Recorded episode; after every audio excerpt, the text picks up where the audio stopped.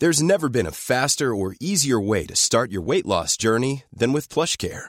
PlushCare accepts most insurance plans and gives you online access to board-certified physicians who can prescribe FDA-approved weight loss medications like Wegovy and Zepbound for those who qualify. Take charge of your health and speak with a board-certified physician about a weight loss plan that's right for you. Get started today at plushcare.com slash weight loss. That's plushcare.com slash weight loss. plushcare.com slash weight loss. Life is full of awesome what ifs, and some not so much, like unexpected medical costs. That's why United Healthcare provides Health Protector Guard fixed indemnity insurance plans to supplement your primary plan and help manage out of pocket costs. Learn more at uh1.com.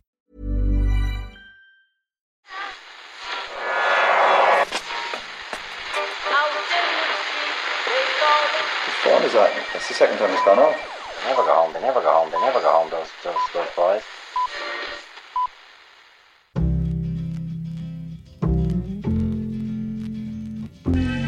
And I said, I want to win the league, but I want to win it better. You can understand that, can't you? Yes. Good lad. So he's almost like having a second captain in the team. Second captain, first captain, whatever. Hello there, you're very welcome to the Irish Times Second Captain's podcast, coming to you a little earlier in the week than usual. Hi Ken, hi Murph. Hi, Owen, how are you? Hello there, Owen. I'm good. The reason we're recording this on a Wednesday rather than a Thursday, and if you're listening to this on Thursday or indeed Friday, just disregard this information. Doesn't matter As to you were. Yeah, as, you were. To all you Wednesday listeners out there, uh, the reason we're doing it today is that we were paid a visit by one of the most admired characters and one of the most popular teams in Irish sport in the last 20 years, really. Waterford Hurling's Ken McGrath. Murph. Uh, yes, everyone I think has an idea in their heads of uh, that Waterford team, uh, and there are some heads that pop immediately to mind. Uh, the bald head of John Mullane, the well, I'm not, it's not entirely toothless, but there were some teeth missing from Dan Shanahan. But maybe the best hurler of them all was uh, Ken McGrath, uh, who excelled first at centre forward. Well, first actually wing forward, then at centre forward. Uh, spent some time at midfield, but was probably the best centre back of the last twenty years. And there's some well, there's some pretty hot uh, hot competition for that. But he's he won an All Star at centre back, midfield, and, ce- and centre forward. That Right. kind of brooks no argument, Yeah. really. So he was a one man spine of the Yeah. team. You know, they always hear this. All he needed to do was play full back and full forward, win all stars there, and he w- and maybe goalkeeper, and then he'd be a full spine. Yeah. Only sort of Uh, a half a spine. Yes, my, my father was always a great man to talk about the, the diamond. Put your four best players in the diamond. Centre back, two midfield positions, centre forward. And Ken McGrath won all stars in all four of those positions. Oh yeah, I forgot. This is a way for you to bring up the fact that your father's a Waterford man, and therefore you can lay claim to this county. You, you're also, as well as being Galway man, a, a Waterford. He does this from time to time, Ken. Yeah. On the in the quieter Well, years when- for when- Galway, around Wa- when- Waterford become his county. You know. When would you think I would pull such a stunt? When Waterford are going well, maybe? Yeah. Well, I mean, I can take joy in, in, in the victories of This two is counties. true. I mean, uh, if you're talking about this year, I went through a spell of Galway losing an Ireland quarterfinal in football, and then Galway losing a hurling semi final, Waterford drawing a hurling semi final, and then losing a s- hurling semi final, all in the space of three weeks. So, I mean, it's not like I'm, you know, supporting the Yankees and the, you know, Boston Red Sox. It's just more ways for my teams to lose to Kilkenny. That's basically what we're talking about here. The book deals with real life stuff too, as well as the hurling, very real life stuff, in fact, including the life saving operation that Ken had to deal with the serious heart problem just a few years ago. So, very much looking forward to that chat. We're also going to talk about Connacht and their heroics at the sports grounds in Galway last Saturday night against Toulouse. They should be able to back that up on Sunday against Zebre, which would set them up very nicely for the two games, home and away, or I think it's away and home in. Uh, in order against Wasps after that. You know, what we haven't had in a while, Murph. That's right, you're a real Irishman. You get the potato I left in your dressing room there? I got the potatoes and the poutine. Huh? And the poutine. Oh, yeah, there you are. Born and bred, yeah, in uh, County Meath, at a place called Navan. So it's uh, time on now for a Pierce Brosnan Emigrant shout out, with this week's effort coming in from David in Stockholm, uh, of course, the largest ci- city in Sweden, and indeed in the broader Scandinavian uh, region. Population as of the last census 925,934. Is bigger it- than bigger than Copenhagen, really? Oh, I'm afraid so, Ken. I'm afraid so. Right. Uh, a number that's 925,000 934. A number which includes this idiot. Uh, we only give him our best and brightest day. So David Fuhi wants to know if we're still doing a section asking for the highlight of people's sporting career. Oh yeah, that's sort of sporadically we've done that over the over the years, I guess. Yeah, obviously we're not doing it anymore, but uh, we'll make an exception in this case. David writes Saturday morning, 11 aside, under 17s or under 18, under 18s, I think. We were Clane United, if you must know, some schoolboy league in Kildare. All kitted out, having a few shots on goals as a poor excuse for warming up. Ref turns up and decides to get us underway. Sorry, this is under 17s or under 18s. That's I think the it age. was. Okay, so we're almost men. Almost men, Ken, yes. Okay. Uh, I decide to take one last shot and hoof it well over the bar into the open field behind the goals. I'm playing up front, so I'm at the halfway line ready to tip off. The ref checks the ball he's given, mm, decides it's a little bit on the flat side. The only other ball we had was the one I hoofed over, and decided I didn't have time to get before kickoff. So I let the ref know about the other ball and start running to fetch it. Not a sprint, but a light canter, as a young me did not want to seem over overeager. The lads tell me to hurry it up, so I quicken the pace. I pass the goals, eyes, eyes on the ball in the open field behind them. Little did I know there was solitary wire, the same green colour as the grass, in my line of sight, extremely taut between two pillars, which were too far apart to notice in my eagerness to fetch the ball. Why- why- who would The wire, the wire was positioned at a height between my upper lip and nose. I ran it full pelt into it and was completely clotheslined with my feet above my head. It didn't get knocked out or anything, but I was dizzy, embarrassed, and my vision was completely gone. So I get to my feet, stumbling, head swimming, and eyes refocusing and holding my face, which now had a nice clean red welt across it. A kid watching from his family's car from the car park calling to me with, Mister, are you okay? And, Dad, is he crying? Dad, he's crying! I was holding my face, making a poor attempt to get to the ball in my embarrassment. The lads at this stage were more angry than delighted to see me make an ass of myself and wanted to get the game underway. I got the ball, stumbled back, kicked off, barely able to focus, and was very soon substituted. A fond memory and the head of my sporting career. David, now 27 years old, listening to your podcast every week from Stockholm in Sweden. So we should thank David for, for sharing that.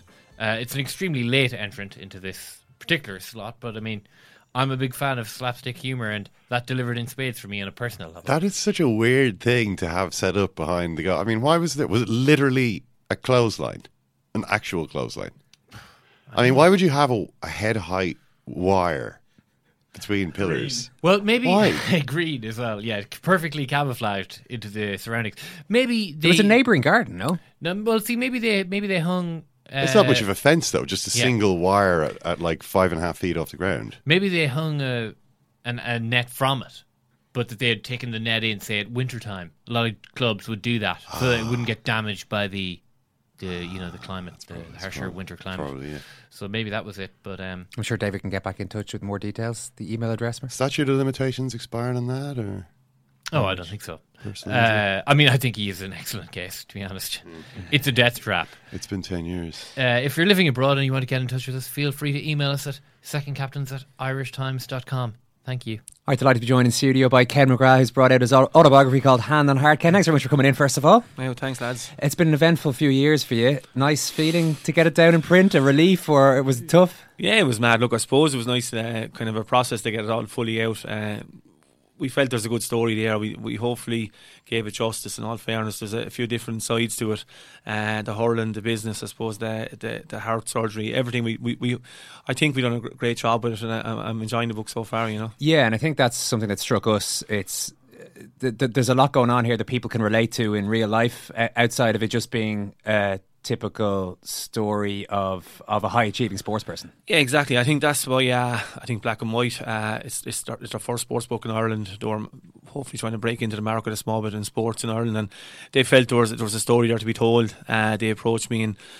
I, I kind of waited up with Dawn at home, uh, and we said, "Look, we go for it." And uh, it, was, it was a good process. I enjoyed it. It started around last February with Michael Moynihan and getting it all out of the system and all out onto the onto the pages was uh, was tough at times, but it was a good crack. Was that a long process talking to Dawn about that and just making the decisions, or was it was it fairly obvious that this is something that's worth doing? No, I, I was approached a few years ago in our third first, uh, and, and I was him and Hawning about it. I think the Laochra Gael programme was on, I think, the end of January. I got a phone call Monday morning when I meet the lads for a coffee, and I met him, and uh, they put it to me, and I said, "Look, leave it with me for a few days." And Dawn was pushing me on it. I'm, I'm always the one kind of holding back a small bit. And, and then I said, "Right, look, if I'll do it, I'll do it right." And I'll. Uh, Michael was the, was the first choice. Uh, I knew Michael. Michael knows my story. I know him personally as well. I, I knew he he portrayed me uh, as honest and fairly in, in the book, uh, and I think we we done that. Yeah, the the first thing that, that struck me about the book is the the absence of any kind of point scoring. You know, so like if there was in in previous uh, you know books by sports people, a lot of the glamorous stuff is here's the disagreement I had with you know Ronan Curran or you know Tom Kenny or Eoin Kelly from Tipperary or whatever, and or with former managers or anything like that. There's actually none of that in the book. You know, it's a very fair-minded book in in that respect. Is that a result? Do you think? Of the perspective that you got as a result of your illness, that you could just look at all of these struggles that you had on a hurling field and just say, well, that's just part of the game. Yeah, I think it was. And look, to be honest, the book is like from my life when I'm obviously born up to now, and uh, there's no point of me trying to dramatise things. Things happened; they happened. Uh, if if if things happen in the book that are a bit maybe controversial, I wasn't going to gloss over them either, but I wasn't going to try and highlight them just to sell the book either.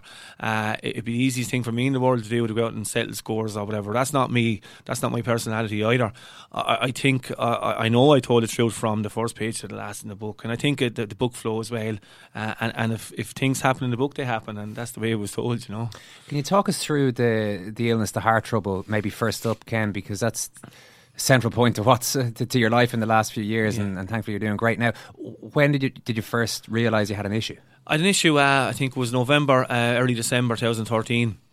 I was bringing the lads to Dundrum. It was Kaylin's birthday, her daughter's birthday. She, she wanted to go shopping in Dundrum. We were driving up the road, and I was telling Dawn I had a pain in my head, and she was saying he had a few points the night before, and I was saying I only had three points. That shouldn't give me a pain in my head. And uh, I kind of carried on for a day or two now, and I, I, I was in a bad way for a few days, and. Uh, I finally went to the GP and they uh, had scans out in Whitfield Clinic in Waterford, sent to Cork, and I got a phone call back from Cork saying, "Look, you, you, you're bleeding the brain," but thankfully it was after healing itself, which can happen, you know, and there was no surgery required, but just a bit of monitoring on it for a few weeks and different tests and different scans. And I went back to work. I think the end of January. I was up in GSK, uh, GlaxoSmithKline in Dungarvan at the time, and. Uh, a few weeks later, I wasn't feeling great. I knew things weren't going well. Uh, you know yourself when, when your body's reacting to certain things. You, you know yourself when you're not when you're not well. And uh, I said it Dawn, and she made me go to GP, and uh, he put his hands up and said, "Look, I, would be straight up. There's so many things could be wrong with you at this stage. I have to send you to Ardkeen." And, and that was basically the start of it. I got all manner of tests done, and I was being wheeled left, right, and centre. And and to me, I, I was happy to be out there. I wanted to get the bottom of it. I knew I wasn't right, and uh, it was it was a it was a strange and hard few days because until they actually found the problem, uh, we were all left in limbo. You know. Yeah, and when it was finally diagnosed, it was uh, endocarditis, which is which means basically that you're meant to have three valves processing blood through a part of your heart, and you only had two. That's basically it, isn't it? And yeah. the only solution to that then was, you know, a hugely invasive open heart surgery that's uh, described with uh, no holes barred. yeah. Uh, well, yeah, endocarditis is an infection of the heart. Uh, I had a bicuspid valve. Uh, 97% of people, I think, have a tricuspid valve. So my aortic valve, it wasn't functioning properly. Uh, the blood was coming back in, getting congealed, and that's how the infection picked up on it. And uh, I had a, um, an echo and I had different tests done, and, and, and they came back with this around two or three days later. And to me, it was a relief. Uh, I was like, right, uh, I'd be like that. This is the problem. We have to try and fix it, you know. And now I thought it, wasn't going to be as big a deal as they thought. Uh, they were kind of holding back the open heart surgery to me for a few weeks. Probably didn't want to tell me. Uh, I knew I had to get, I think it was seven or eight weeks of uh, antibiotics out there in Ardkeen. And look, uh, it was a long stay in hospital, but they were holding back the heart surgery from me until they felt I was okay to be told, really. And look, you just have to deal with it and get on with it. And it was easier for me. I was the one stuck in hospital, as I said in the book, uh, getting meals handed up to me, tea and biscuits. And Dawn was at home trying to run a house. And uh, look, I don't know how she'd done it, how she'd done them few months in all fairness, but as she said, you kind of get into a mode where you just carried on and do it, and it was only afterwards it probably hit her a bit then, you know. Sounds like you were quite analytical about it though. You said you, you you wanted to know the details, even if some were being held back from you. You wanted to know what like what exactly is the problem here? What exactly do I have to do to get right? I did. Uh, I'll be honest. At times, I had loads of different operations and different things with the knees and, and collarbones or whatever, and broken wrists and broken hands, and I'd go in for an operation. I'd say, look, put me to sleep. Whatever needs to be done needs to be done. But this was different. Uh, you need the information. If you woke up after open heart surgery not not knowing what to expect, you'd have another heart attack. I think you know. so uh, no, look, uh, t- look, it was a, it was a tough few months, but the care I got in Waterford was unbelievable. And then up in the Beacon Hospital, then Professor Redmond done the he done the operation, and it, it, was look, it's it's an unbelievably hard job. It's a hard few days, it's a hard few weeks. You're basically starting from scratch again. But the information I received beforehand from different lads who had open heart surgery, and from the nurses and from the team, uh, it really helped me when, when I woke up to, for the two or three days after uh, in in the ICU. Would say, look, there's no easy way. I think the chapter's called "Saw It Open," and that's the that's what happens, you know. Yeah, and the description of the re- recuperation is really good, and just the how painstaking you have to be, and you know you as maybe one of the most uh, easily recognizable athletic people that we've seen in our sport over the last 15 years to be sent for a walk for five minutes and have to go down for you know an hour of a nap afterwards is in itself pretty pretty dramatic sounding. But a couple of weeks after the operation, then there's this match that is organised in Walsh Park, and uh, it's described amazingly. I mean, it's a benefit match. I think John Mullane maybe had the original idea. He came in to visit you in hospital Yeah. in January and said, you know, we have to do something for you here. What was that night like? Obviously, there was a huge crowd in Walsh Park, so there was huge support from the Waterford public, but there was Yeah. also huge support from guys that you would have played with and against over the course of your hurling career as well. Yeah, the whole process was a bit it was a bit surreal for me. I'll be honest. Like I, I was um, I was stuck in hospital at the time, and I was I've been self-employed for a few years before that. Uh, so the way the system works here, obviously, look, uh, social welfare was an option or whatever. And Mullane and, and a few of the boys knew we were under pressure up in the house, and uh, they said, "Look, we, we have to try and do something for you." And I, I was saying, ah, look, "I don't know." You'd be kind of a bit embarrassed as well, and no one wants to. Typically hand up. Irish. Ah, yeah, look, we're all the same. But this took off, and and the committee was set up. Tommy Shanahan, uh, Sean Ormond, a good few of them, and the work done was unbelievable. And I only had to kind of sit back and get ready just for the game. And that night, I think there was seven or eight thousand people in Walsh Park. It was. It was easily one of the most special nights in my life, in all fairness, and the whole, all the family, we all enjoyed it.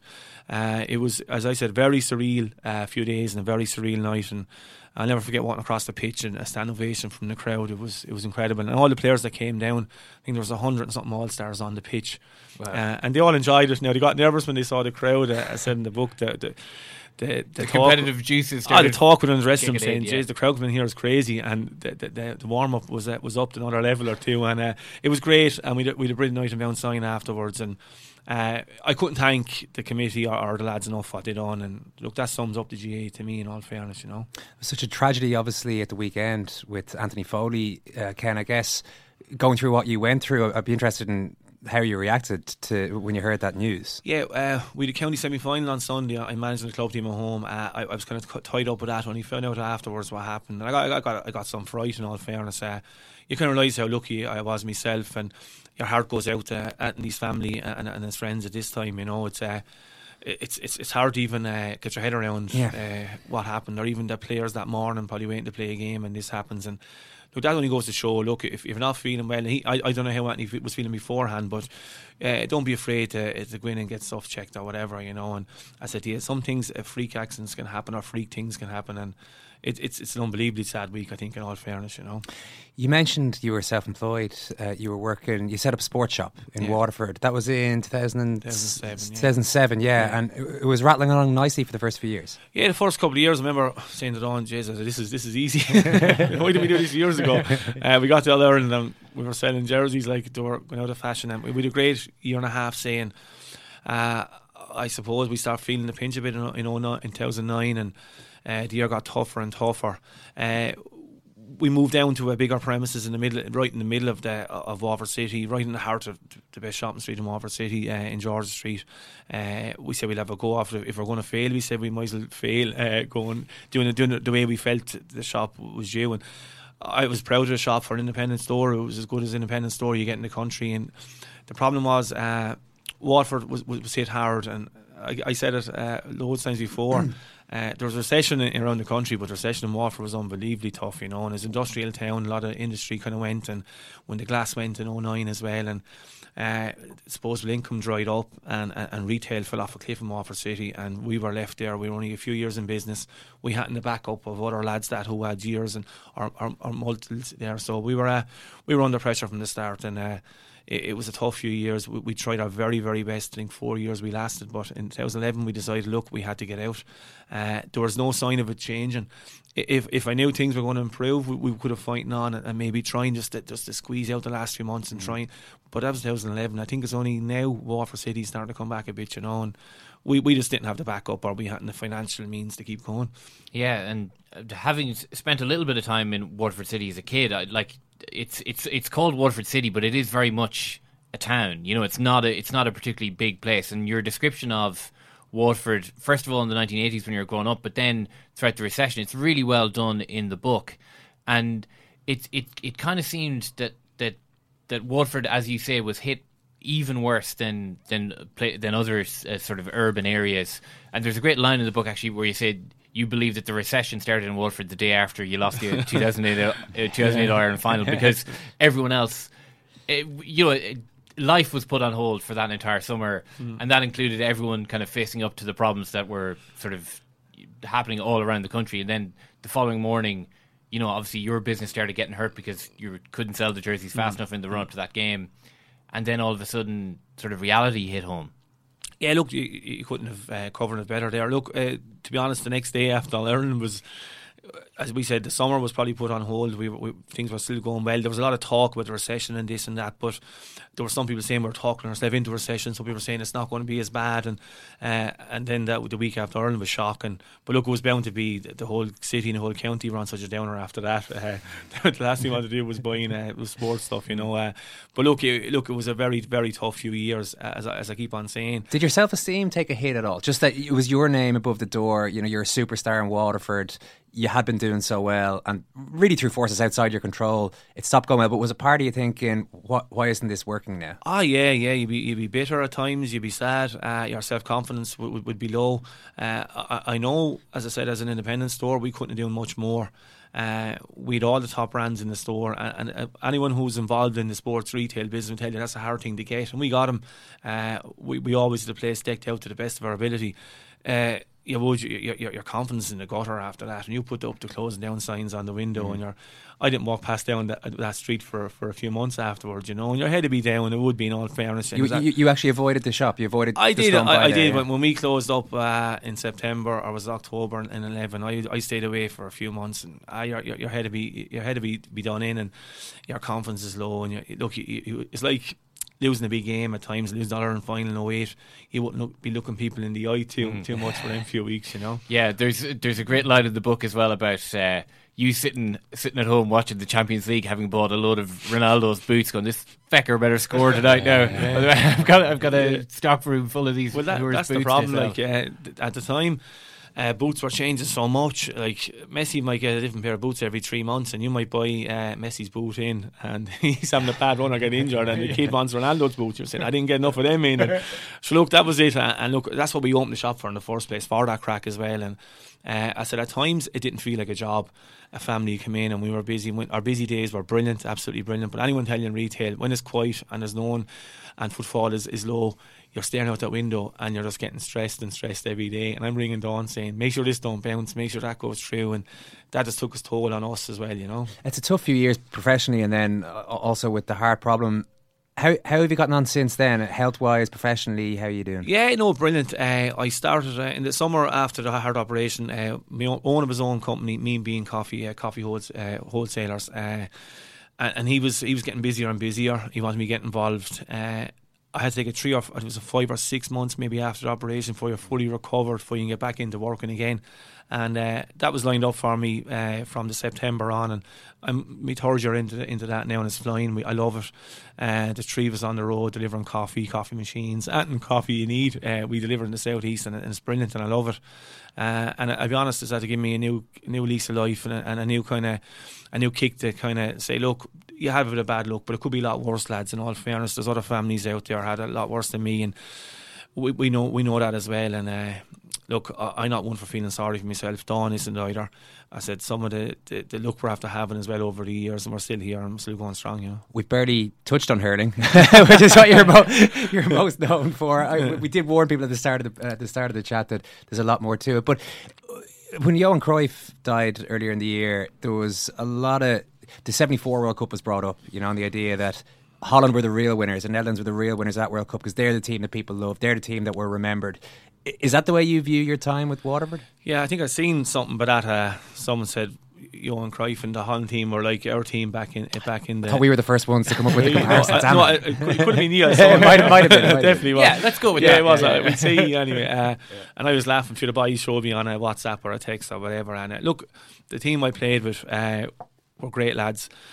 Uh, we, we tried to play the right way. Uh, we played in some of the biggest games, some of the best games I feel over the last 20, 30 years that team were involved in. Uh, unfortunately, look, as I keep on saying, 08 didn't go well for us in the final. And to be remembered, I'd rather remember with the hurling we played up to that rather than that final. That final was a disaster for every one of us. But if you look back at the 02, 04, different semi finals we played in were, were top notch. And we played an open, op, open style of hurling, off the cuff hurling, a flamboyant style of hurling. And I think it suited at the time Waterford and suited uh, the players that we had, you know. Yeah, and I think as well that there's a more impor- important point to make as well is that there were characters in the team, and you know everyone always says this. You know, like no matter what era you're in, the era before had you know the great characters or whatever. But when you look at a team that had yourself, Mullane, and Dan Shanahan and Paul Flynn, even those like those four guys are just four of the most beloved you know, extravagant, flamboyant characters in, mm. in hurling that we've seen over the last 20 years. And that does have to count for something, even if it's, you know, even if you have to weigh it up against the fact that you didn't win the big one in the end. That has to count for something as well, I'm sure, as you look as you look back at your career. Oh, it does exactly. Look, uh, I was proud of that team. I was proud of the way we tried to play.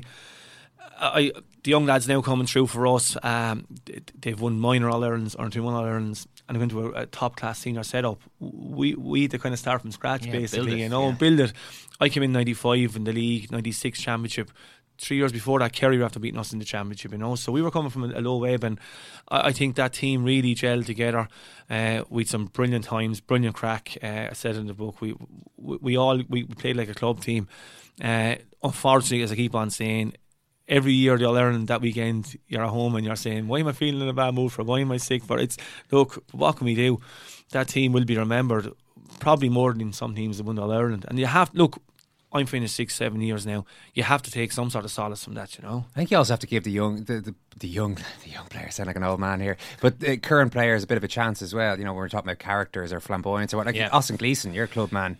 Yeah. Geez, that's a guy I love watching play as much as I watch you, you boys play. And some people make comparisons with, with yourself. So there are guys like that who, who've taken up the mantle. Yeah, definitely. Uh, the under 21 team, especially this year, uh, you see the performance against Galway, in as favourites, but having to perform like that, that that's unheard of for Waterford teams. That kind of pressure and to perform the way they did.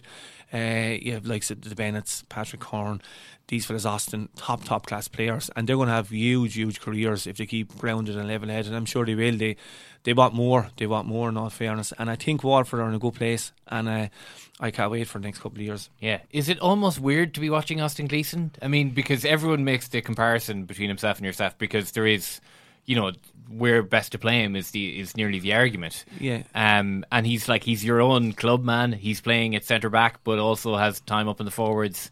I mean, the similarities are nearly endless. They are, they are. I suppose. Look, he knew probably He's better sideline cut. But no, I mean, he is. I, I, I said before, I do sideline cuts and I hit myself in the ankles. I couldn't do that. Uh, he he run with the ball more than me. Uh, the, the the man is everything in all fairness, and he, he's a great uh, he's a great ambassador for the club. He, he, if he keeps driving on, he, he he put he puts bums on seats in all fairness, and that's what I think you need in hurling as well. Everyone can't be the same. Everyone can't do the same thing, and I think that's what our Waterford team done.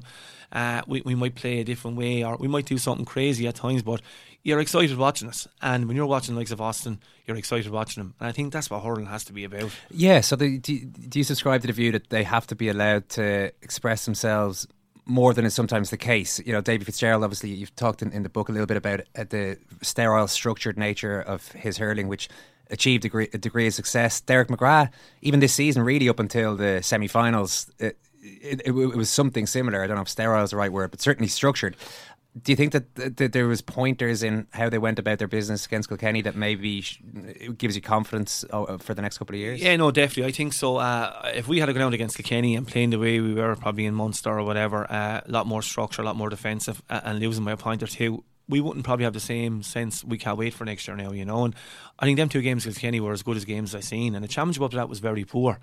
Uh, but there was an intensity and there was a, a speed of hurling in them two games that showed what we're capable of doing. And I think we played our best hurling in them two games. And I think the under 21 maybe had something to do with that as well. We, we, we blitzed Tipp down in Walsh Park playing super hurling.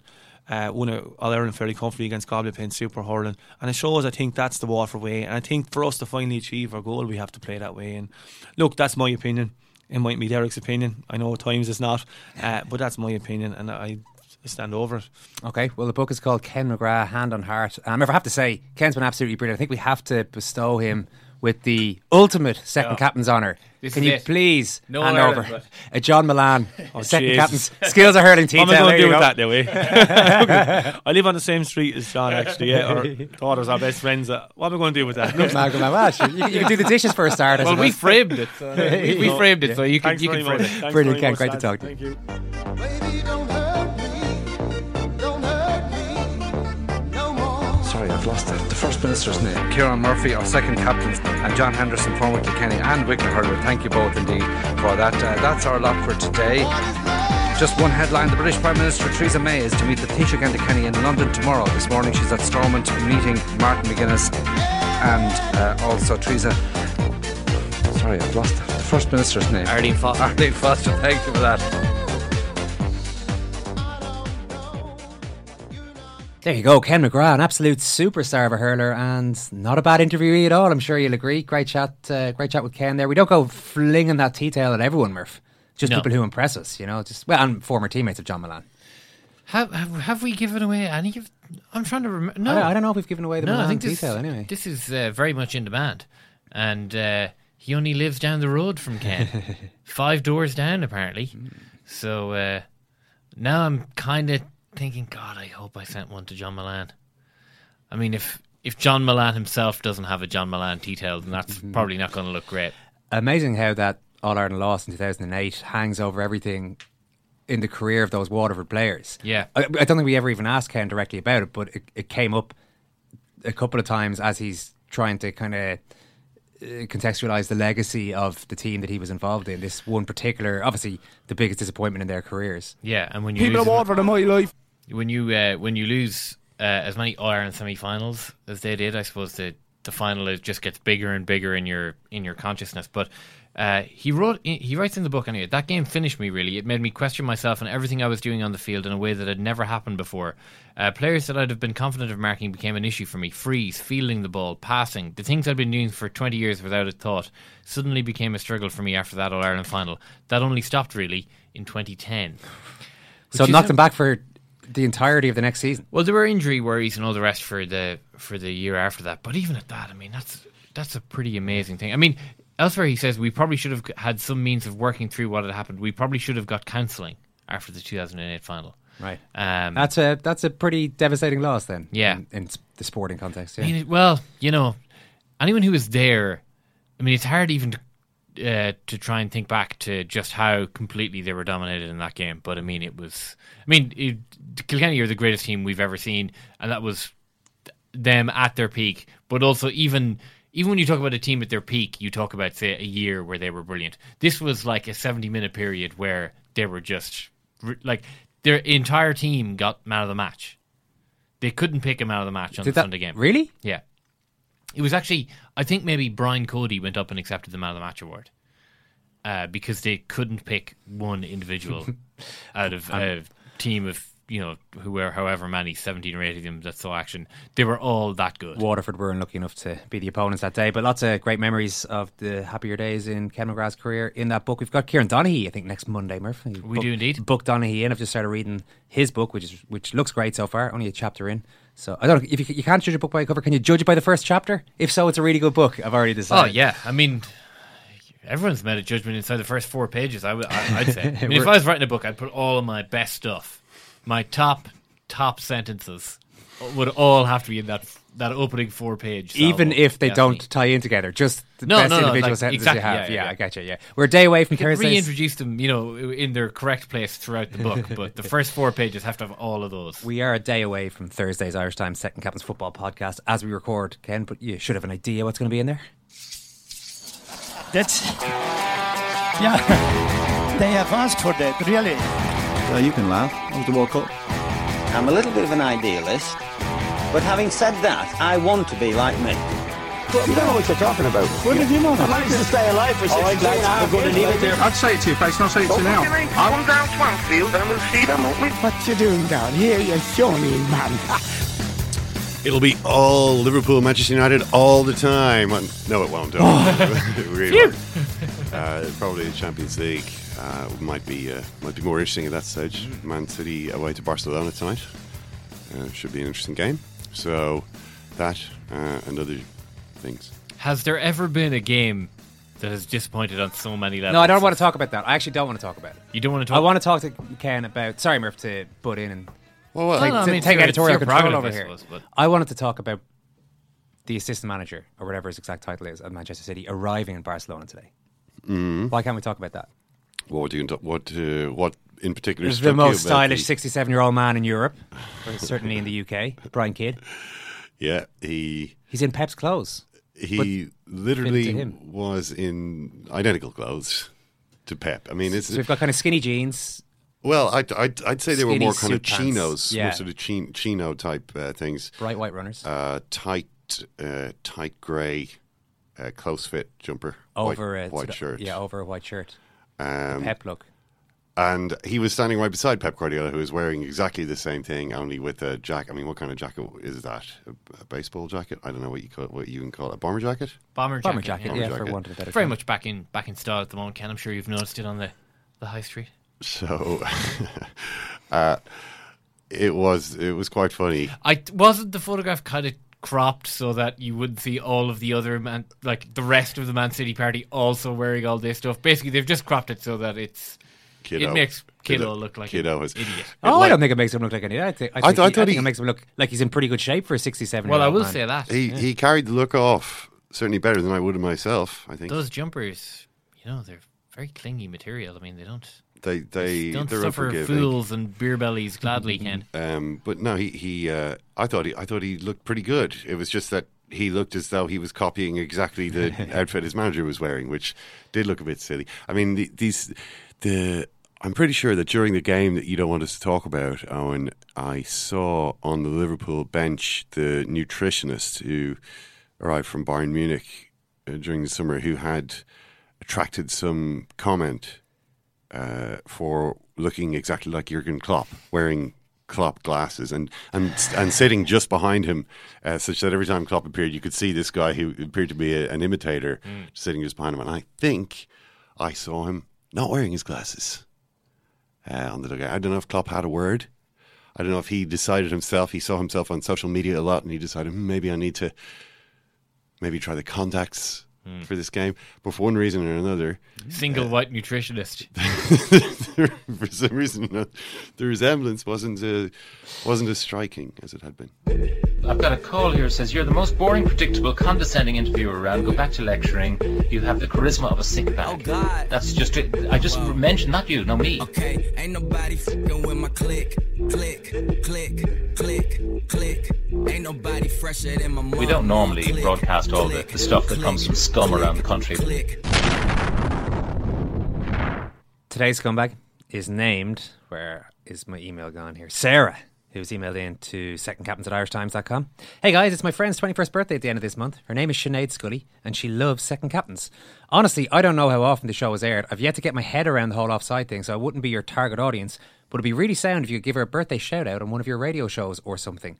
She definitely loved that, and I'm too poor to buy her a present. Hopefully, many, many thanks, Sarah. P.S. If you do happen to oblige, please mention that Saz wrote in. So clearly, Saz isn't a massive second captain's fan, has no, No. idea who we are really. Stumbled I mean, we've called her a scumbag. address. I think we're I think we're definitely going to get away with that by the sounds of things. Sinead is a fan, so we asked Saz for a little bit more info on her friend, what kind of sport she's into, that sort of thing. Saz replies, she's really into soccer. She's a big Shells fan. I know she's a bit of a thing for some guy called Richie Sadlier, who was sometimes on your show or was on it before? Question mark. She met him at a Stone Roses gig this year, and was too shocked. and was too shocked to take a picture. Oh. You could give her a plug also. She does a show on the UCD station, Belfield FM, at 4 o'clock on Mondays. It's called Twisting My Melon, which I quite like as a ah, good. title for a show. My Melon. Thanks, guys. I appreciate it. Sarah, you are a very polite emailer, and we're happy to give a shout out to your friend, whose full name I will repeat now, Sinead. Sinead Scully. Yeah, and listen into Twisting Twisting My, Twisting Twisting My My Melon. Melon mm. on uh, UCD Radio Very at ha- 4 p.m. on Mondays. Very happy Mondays. Yeah, Every I Monday hope it's is a like happy just Monday. Manchester music, just loads of James. Uh, happy happy birthday, Sinead. Simon, you were impressed by Connacht at the weekend? Uh, yeah, I just thought they, they they kept doing what they've been doing the whole time, but except against the richest team in Europe, the richest team in the world actually, because the richest team in France is automatically the richest team in the world. They've chosen Toulouse to spend all their money on gigantic props and back rowers, uh, while Connacht have decided to get really smart and skillful. And if you told people five years ago that Connacht would completely outskill Toulouse for uh, an entire game, you'd be laughed at, and that's what happened. When you say more rich, I, I'd assume that wasn't the case anymore, that they've been overtaken by the likes of Toulon and Clermont. Still the richest, still the richest club in France. Yeah. So it's, Uh, it's, it's a very definitive decision that they've taken that they they'll abandon that they'll throw that money into, as you say, an attritional style of rugby rather than being in some way. They're just not spending it as well as Toulon, who pride themselves, a la Real Madrid, on getting the players they target. They, Toulon see themselves as being more skillful in the market than Toulouse, which they obviously are. yeah, seem to be all right. I saw. But uh, they kind of just made Toulouse look like something out of date, which, I mean, French rugby's had, you know, 10 years of warnings about this, not least the quarter final of the last World Cup against New Zealand when they shipped 60 odd points.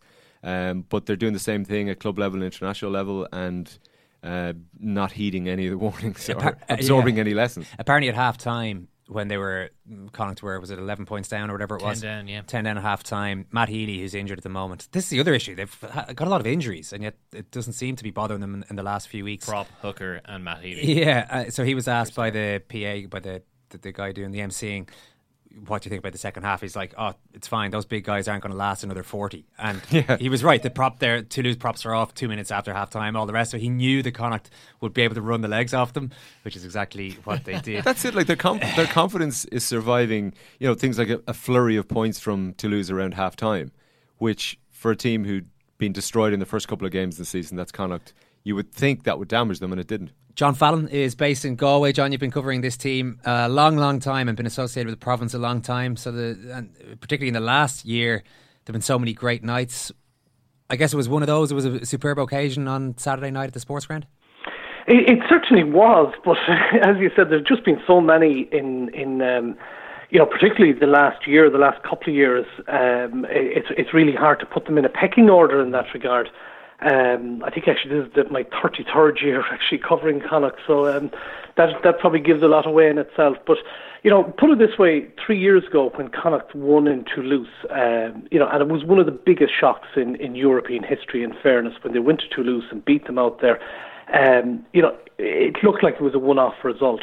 I think the progress that Connacht have made uh, in in the, the pre, in the intervening three years is that it wasn't actually that big of a shock that they won last Saturday evening, and I don't think they, you know, Pat Lam and John Muldoon were in any way being disrespectful afterwards when they lamented that they didn't get a bonus point out of it, that they didn't cross and get that fourth try, and I think in a way of quantifying just the progress that Connacht have made. Um, particularly over the last 12 months, and particularly when they won the Pro 12, is, is probably emphasised just by the reactions. Whereas, you know, three years ago, winning in in uh, Stade Ernest Wallon, they you know they went mad, as did the supporters, as did, as did everyone. Was that Um, a- and while it was brilliant last Saturday evening, um, I think in the cold light of day, people would say this was thoroughly deserved and uh, maybe should have been achieved uh, with a little bit more to spare, which is it's, it's some statement re- regarding Connacht and where they've gone under Pat Lam. It is some statement, all right, John. I'm quite struck by that. And it, in any way, is that just the kind of thing that a, a coach and a manager should say after the game to keep people's feet on the ground? Lam doesn't strike me as the kind of guy who uh, who wastes his words necessarily. So if that was his reaction, that was his reaction. Yeah, absolutely. And I think as well, you know, we need to take it in the context of what's happened this season as well, you know, because it's such a dreadful start. Their pre-season was poor. Uh, they lost their, their, their first three matches or their first three and a half matches. That, that match in Zebre wasn't going too well when it was called off last month either. So to turn it around that quickly, bonus point win over Edinburgh, bonus point win over Ulster, uh, really came into this one just just at the right time. You know, the the, the dirty petrol had been got rid of. They were they, they they they were playing like they did last year, and I think you know probably what does put what elevates that win last Saturday is that they were playing without a lot of frontline players who were injured. I'm thinking in particular of Hooker Tom McCartney and um, loosehead Denis Buckley, and the scrum was in trouble the last day, and you know Toulouse exploited it to the degree that they got three or four penalties off it, but. That said, didn't didn't you know get get a, a try scoring opportunity despite having that dominance, and you know the, the the kind of scrum improved as well in the second half. So look, the, the players that have left, you know, Pat Lam and Connacht can do absolutely nothing about. But to, to have to go out um, with frontline players like that injured and, and lose one or two more during it, and still um, beat a Toulouse side that. Um, you know, have so many resources. Let's face it, they don't use it terribly well. They don't use them terribly well, uh, least of all away from home. And the more that game went on, to be honest, the more Toulouse looked disinterested. Uh, to be honest, I think Pat Lam and John Muldoon and those will be hammering that into Connacht as well. That you know when they go back to face Toulouse in January, it'll be an entirely different proposition. Um, but they've got they've got four points in the bag. It's it's, it's you know it's as near to the perfect start as they could hope for. Yeah, John, because of the way Connacht play, scoring tries from their own 22 and generally finishing what chances they do get, uh, they, not everything has to be perfect. Their scrum isn't perfect. Certain they make a lot of handling errors, partially because they try so many things. But when you score tries in modern rugby, it's weighted. The game is weighted so heavily in favour of teams like New Zealand or Connacht, who can score tries from anywhere. It makes some other parts of the game redundant. Well, to many degrees, what Connacht do is very, very simple. Uh, they just do it very, very well uh, and that builds confidence uh, with that as well. And just, you know, talking to the players as last year progressed as well, they were doing stuff on autopilot. You know, they weren't, they were popping passes, knowing the other player was there. When I say the other player, it, it, it, it was the person wearing the number on the jersey rather than a particular player because they just basically, everyone slotted into this system. And, I think, in fairness, that you know, having had only one pre-season match, and, and even that one, I was at it out in, in, in France against Montpellier, and I, I nearly got five minutes of a run myself, and there were so many players used in it, I, I don't think it was in any way worthwhile. Uh, it took them a while, I think, to just get that system up and running this year as well, and um, I think that probably pinpointed a lot which was wrong, would say, in those first few weeks in September, and it clicked into place. It was clicking into place at stages during games, but not throughout it. And this sort of trust that they have, you know, to run from their own 22. Uh, you rarely see boot to ball with Connacht anymore. It, it, uh, the first instinct is to hold possession, um, and, and Pat Lam has a very good good phrase that he uses a lot, and he hammers it home to to to players is that they need to attack spaces, not faces, and you know, given that you know Toulouse were so much bigger than them the last day, that was absolutely vital. If if Connacht got into an arm wrestle in open play with them, they would have been beaten and beaten well. So basically, by the time Connacht got the Connacht player got hit, they'd already offloaded the ball, and the ball was still in play. That's what allowed um, so much to, to happen from deep. And you look at like somebody like Craig Ronaldson, who's been out injured um, for over half a year and was drafted back a little bit early the previous week. There was talking coming in through club and through Connacht Eagles and that, but basically because of his injuries, he had no choice to come in.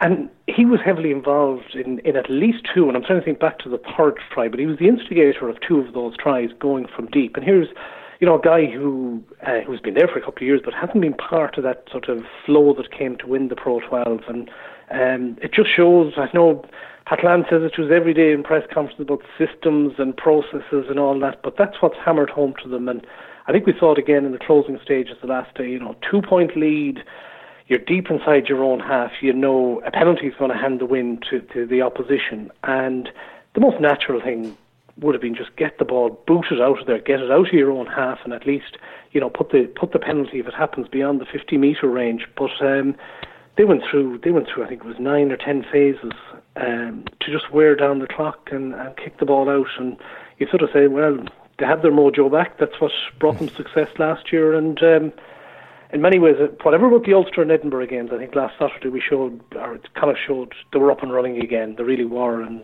I, would say there's a big spring in their step this week as Yeah. they hit Italy. Yeah, ultimately you need confidence to play the way they're playing. Is that down to more than Pat Lam? What's the basis of that? Because we we all still have in the back of our heads this is Connacht. You know, three four seasons ago they were bottom of the table. Yeah, it, it is. It is all down to a system, and it's all it's all down to, in many ways, not you know, it's not hugely elaborate. It's it's if you take it into any other walk of life, it's a case of learning a small a set of skills, developing them, perfecting them, and just trusting that that system in as, as they go on it. And you know, they have worked the two four two system. The loss of Aly Muldowney, you know, given that that lock forward position in the middle of the park, in the middle of say in that in that pod of four with the front row is a key one. Andrew Browne has taken that up a lot this year. So they basically that's the way they line out. It's not going to be absolutely perfect every day in terms of, of defending or indeed in attacking in it, but they think that's the one that's going to get them across the line, and that's what that's what won them the Pro 12. Um, and they've perfected that over and over again. And again, from speaking to players, they say, you know, sometimes they, they find it difficult to notice the difference between a training match or between training and a match itself because they go with that intensity. Um, particularly the Tuesday sessions are, are huge for Connacht. Um, and they work that, and they work that, and it's an unforgiving place as well because it's all reviewed straight afterwards. And um, you know, you basically it's it's not unlike what we hear from international camp with Joe Schmidt. I mean, you really got to do it, you got to deliver, and you got to deliver in training on a Tuesday morning um, when the weather mightn't be too good in the sports ground or else. Um, but you got to deliver as much there as on a Friday evening or Saturday afternoon from a match, and that's that's the system Pat Lam and, and his coaches around him have developed, and it's working for them. And I suppose immediately you think, well, why don't more do it? And you know, maybe why don't they? yeah. Yeah, that's what plenty of people are, are are asking at the moment, I think. And hopefully no slip ups this weekend in Italy. Listen, John, great to talk to you. Thanks a million. Brilliant, thank you. Zebre Connacht is a Sunday afternoon game, Murph, I'm right in saying. Uh, it is indeed. I might as well give you the four Give us the- provinces. give us the Munster, provinces, Glasgow, uh, 1 p.m. on Saturday. That's on Sky Sports. Ulster, Exeter at 7:45 on Saturday on BT. Montpellier against Leinster it's 1 p.m. Sunday on Sky Sports, and then Zebre Connacht is 3:15 p.m. on Sunday, and that's on BT. So Leinster, Munster on Sky, and Ulster, Connacht on BT this weekend. Okay, so uh, the Munster Glasgow game goes ahead, and Rassie Erasmus was talking about this today. He gave a, a, a long and very nice statement about Anthony Foley, and as part of that statement, he explained the thinking behind the game going ahead. W- one's uh, one's life is greater than any sport or sporting occasion. However, Thomond Park held a special place in Axel's heart, and as difficult as it would be to play the next game, no matter the time, opposition, and venue, we have an opportunity to play there this Saturday. That is something that is hugely important to all of us and cannot be easily dismissed. Playing in Thomond Park further ties us to his memory and will be a chance for all, including our supporters and the community, to feel that connection and closeness to him at this time. So clearly, an emotional day there, Simon, at the, at the press conference in Munster today. Yeah, Peter O'Mahony uh, was talking to, and it was about as raw as it could be. A press conference, and for him personally, he spoke really well. my first game that he coached me um, with Munster, uh, his his first coaching game was uh, was the Munster under twenties game in Thomond Park, and uh, we won it three 0 Ironically enough, um, and and that suited Axe. that suited Axe as good as if we had beaten him by sixty or seventy points. You know, he was he was. Uh, a man who wanted a, any Munster jersey to, to win at, at any cost, and I'm not going to do him justice here. Um, all the words I could say, to be honest. Uh, he he's he's uh, he's personally he's meant a huge amount. Obviously, he's he's he's he's been there. I haven't been involved. I've obviously haven't supported the Munster team that he wasn't in. He's been there since since the start, um, and you, you could never learn the the amount that we've we've now lost. That that he, that he he's he's gone is is is incredible. The rugby knowledge and, and the brain and and the man and the friend and the coach and the brother that we've lost. It's. Yeah, clearly uh, uh, very emotional. Peter O'Mahony doing his best there and doing well to to try to articulate uh, what Anthony Foley means to Munster. It's crazy, and it's going to be uh, it's going to be a tough a tough and very poignant day uh, this weekend. Yeah, it would have been as tough in two weeks' time, three weeks' time. Yeah. So. Oh no, I think it's I think it's probably right to go ahead. Yeah, it's clearly, uh, you know, I'm, I'm sure the family must be on board and all the rest of it. So the, the the game goes ahead, and it is a you know, without being too corny but it, it is a chance, I guess, for fans to show their appreciation. It's just Yeah. going to be very surreal, even it's only a, a week on. It'll take a lot longer than that for everybody in Munster to begin to wrap their heads around this. If you missed our tribute to Anthony Foley, you can scroll back one show there to Monday. Alan Gaffney, Gerry Thornley, Liam Toland, and Ignacio Fernandez Lobbe, the former Argentina uh, international and sale player, amongst others, all shared their memories. Some really good articles have been written this week as well. I, I particularly was impressed by Malachy Clerkin's Irish Times piece yesterday, in which he tackles the, as he says, the well-worn banality that says a death like this puts sport in perspective. If you have a look at our Twitter feed there, we've tweeted a link to that article from Malachy. In the meantime, enjoy the Champions League tonight. We will be in with a football podcast tomorrow to cover all of that. Thanks very much, Murph. Thank you, Owen. Thank you, Ken. Thank you, Simon. Thanks, Owen. Thanks, Ken. Thanks, Ken. Thanks for listening. Cheers.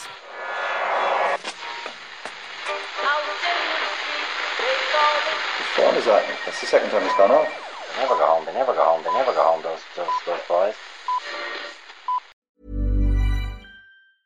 Mom deserves the best, and there's no better place to shop for Mother's Day than Whole Foods Market. They're your destination for unbeatable savings, from premium gifts to show-stopping flowers and irresistible desserts. Start by saving 33% with Prime on all body care and candles. Then get a 15-stem bunch of tulips for just $9.99 each with Prime. Round out Mom's menu with festive rosé, irresistible berry chantilly cake, and more special treats. Come celebrate Mother's Day at Whole Foods Market.